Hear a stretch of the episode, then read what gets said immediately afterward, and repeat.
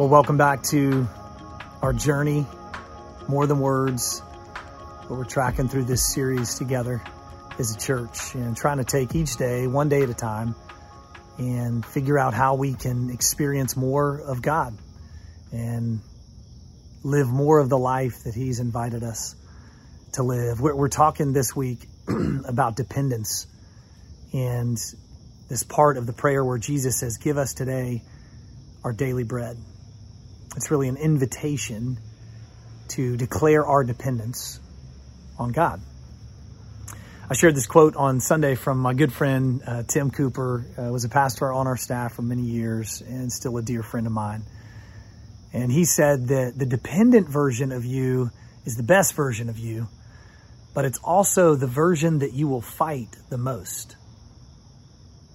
It's the best version of you, but it's also the version that you'll fight the most. And so we've been talking about this week and trying to figure out how do we wrestle with these things that seem so natural to us uh, to be independent, to uh, be the master of our own domain, to get things done, to stay on top of life.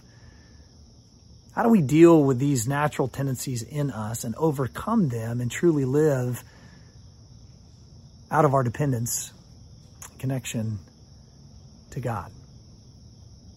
Today I want to share a passage from uh, Jesus in John chapter 15, where I think he uh, really highlights for us how we can live a dependent life, what it looks like to live a dependent life. Uh, you may be familiar with these verses, but he shares this analogy of him being the vine and his father being the gardener. That's what he says in, in verse 1. He says, I am the true vine, and my father is the gardener. And then he goes to this word picture of how um, God will cultivate us. He will prune us to make us more fruitful. And he says that it's to my Father's glory that you produce much fruit. And then he ends up saying this.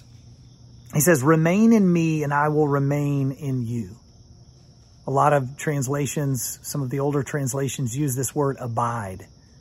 Abide in me and I will abide in you. No branch can bear fruit by itself it must abide in the vine. Neither can you bear fruit unless you abide in me. I am the vine, you are the branches. If someone remains in me and I in him, he will bear much fruit. Apart from me, you can do nothing. If anyone does not remain in me, he's like a branch that's thrown away and withers. Such branches are picked up, thrown into the fire, and burned you remain in me and my words remain in you, ask whatever you wish and it will be given to you. This is to my Father's glory that you bear much fruit, showing yourselves to be my disciples. Jesus is getting at this idea of connection, continual connection, when he uses this word abide. One of the analogies that I've loved through the years is just the idea of on a cold winter's morning, um, waking up, uh, maybe the alarm goes off. It's really early, and uh, it's just it's just really really cold. It's wintertime, and your bed is really really warm. That alarm goes off. What do you want to do? You want to hit the snooze, and you want to stay in bed. The reality is, you want to abide in your bed in that moment. That's what Jesus is saying our relationship with God and our relationship with Him can be like that He is the vine and that we are the branches. We can live in connection to Him. And I would say that to abide is to depend.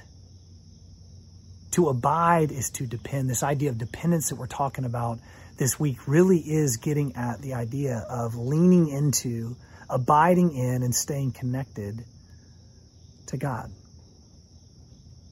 to seeing Him as our source in every area of life.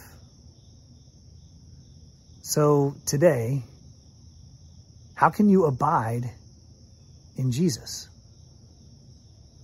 Today, how can you abide in God? How can you stay connected to and dependent on Him? What would help you do that today? There's um, an incredible quote by Dallas Willard that um, I've been thinking a lot about the last few months.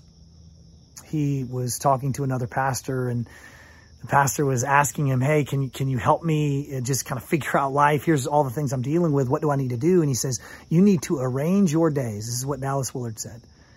You need to arrange your days so that you experience deep joy, contentment, and confidence in your everyday walk with God. You must arrange your days so that you experience deep joy, contentment, and confidence in your everyday walk with God. So, how can you arrange your days? Today, tomorrow, this week. How can you arrange your days so that you experience deep joy, contentment, and confidence in your everyday life and everyday walk with God? How can you arrange your days so that you abide in Him, feel connected to Him, and live your life from Him? Let's abide today. And I'll see you tomorrow.